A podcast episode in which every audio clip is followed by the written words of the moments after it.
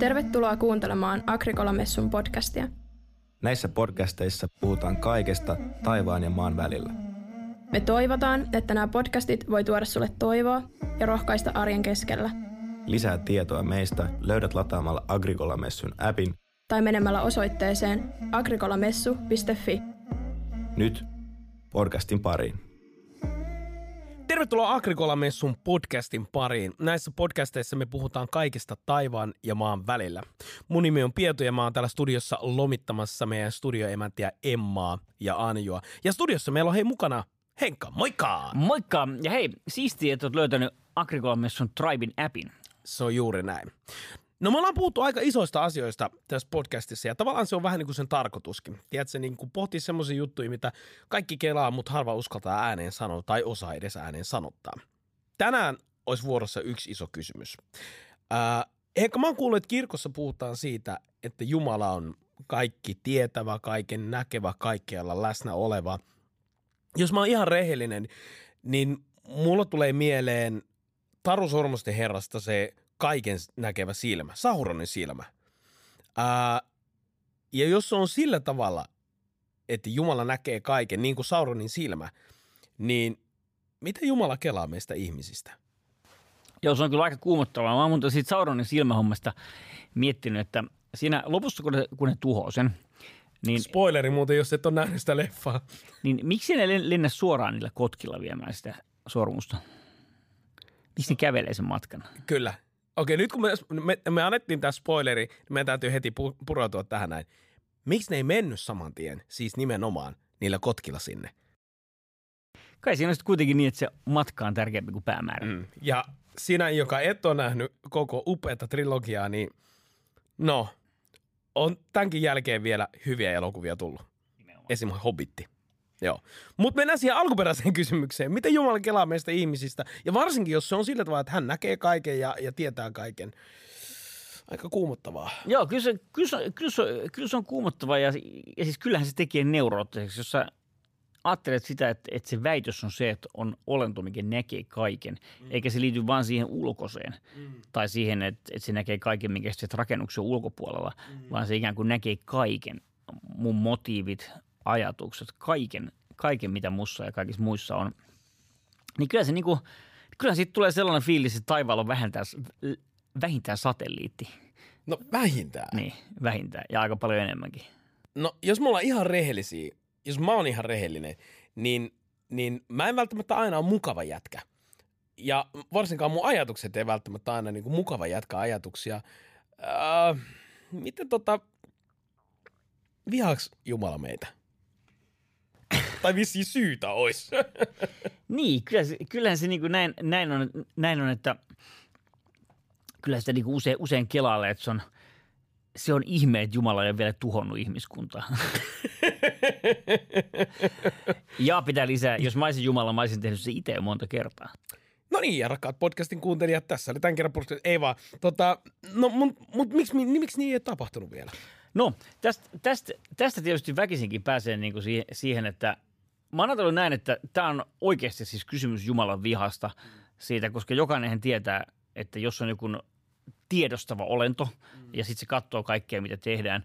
Ihmisten lähtökohtainen ensimmäinen oletus yleensä aina, kun puhutaan Jumalasta, on se, että miksi se tee mitään. Mm. Ja silloin sitten kaikki näkevyydestä päästään väkisinkin näin, että sen kaikki näkevyyden pitää jollakin tavalla lopulta määrittää Jumalan olemus. Mm.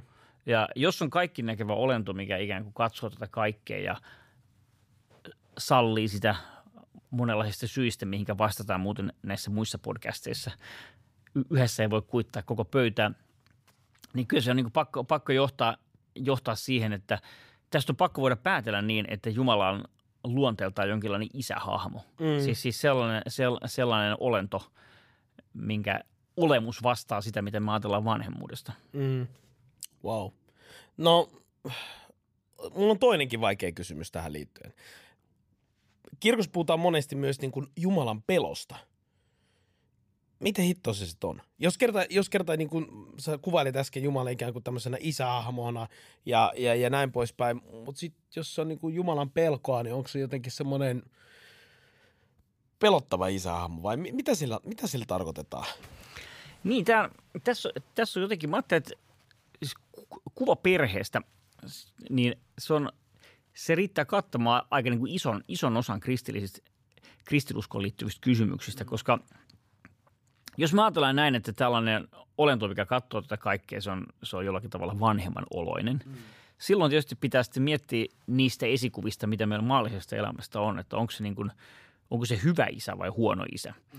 No jos, jos olisi huono, huono isä, niin silloinhan sitä pitäisi pelätä oikeasti, koska olisi aika monta syytä meille antaa niin kuin kepillä sormille ja pikkusen enemmänkin. Mm. Ja sitten, jos se on, on hyvä isä, niin kuin se näyttää olevan, niin sitten tietysti kaikki se, mitä, mitä me ollaan itse opittu, jos meillä on hyvät vanhemmat, minkämoinen, minkämoisia ne on. Kai se on siitä, että sä niin kuin kunnioitat sitä asemaa, mikä sillä on, ja samaan aikaan kuitenkin uskallat tehdä pikkukujeita, niin kuin lapset uskaltaa ymmärtää niin, että vaikka isä välillä vähän suuttuskin, niin, niin se kuitenkin niin kuitenkin näkee mut.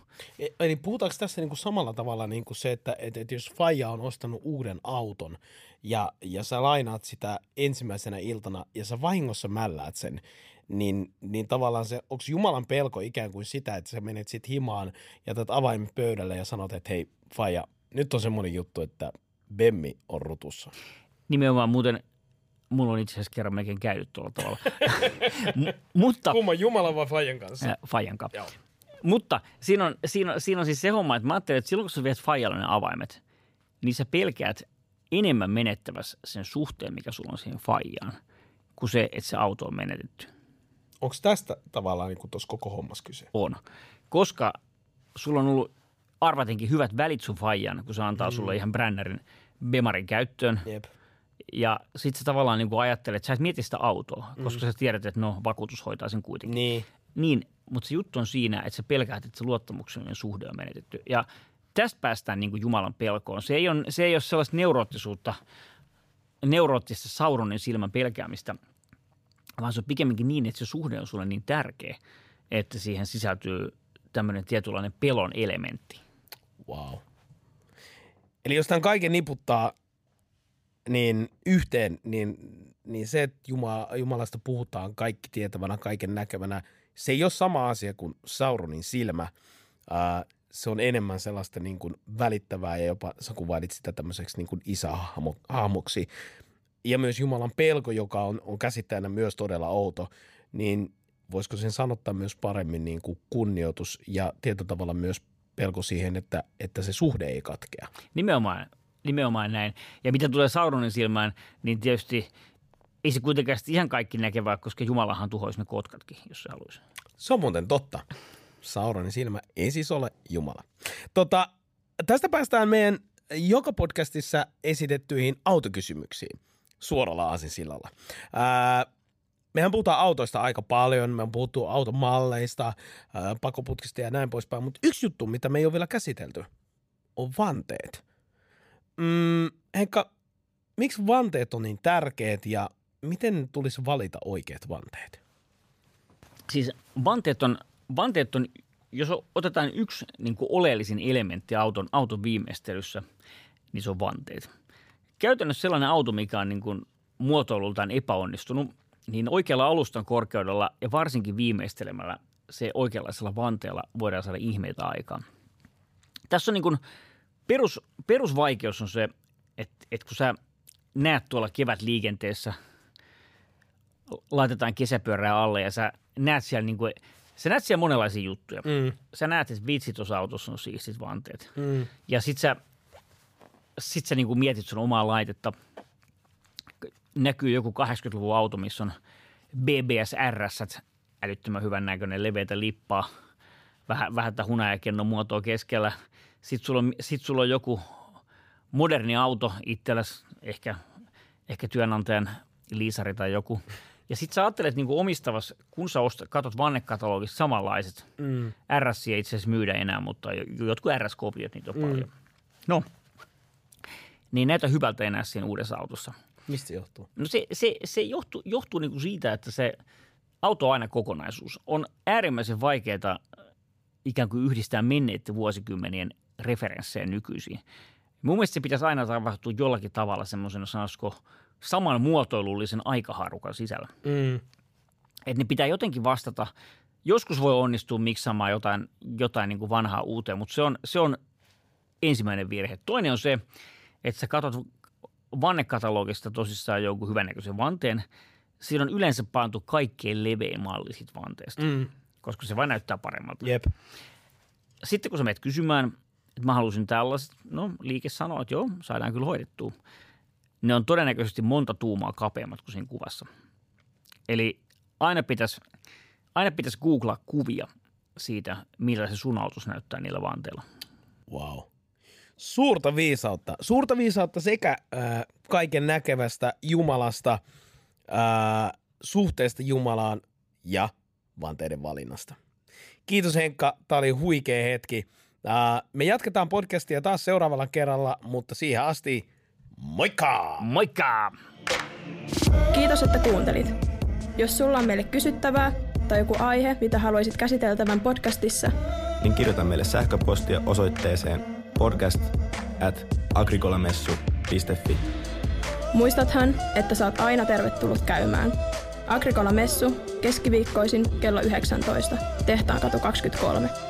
Lisätiedot ja poikkeukset löydät meidän appista ja meidän nettisivulta agrikolamessu.fi. sekä Facebookista ja Instagramista. Mukavaa viikkoa. Moikka!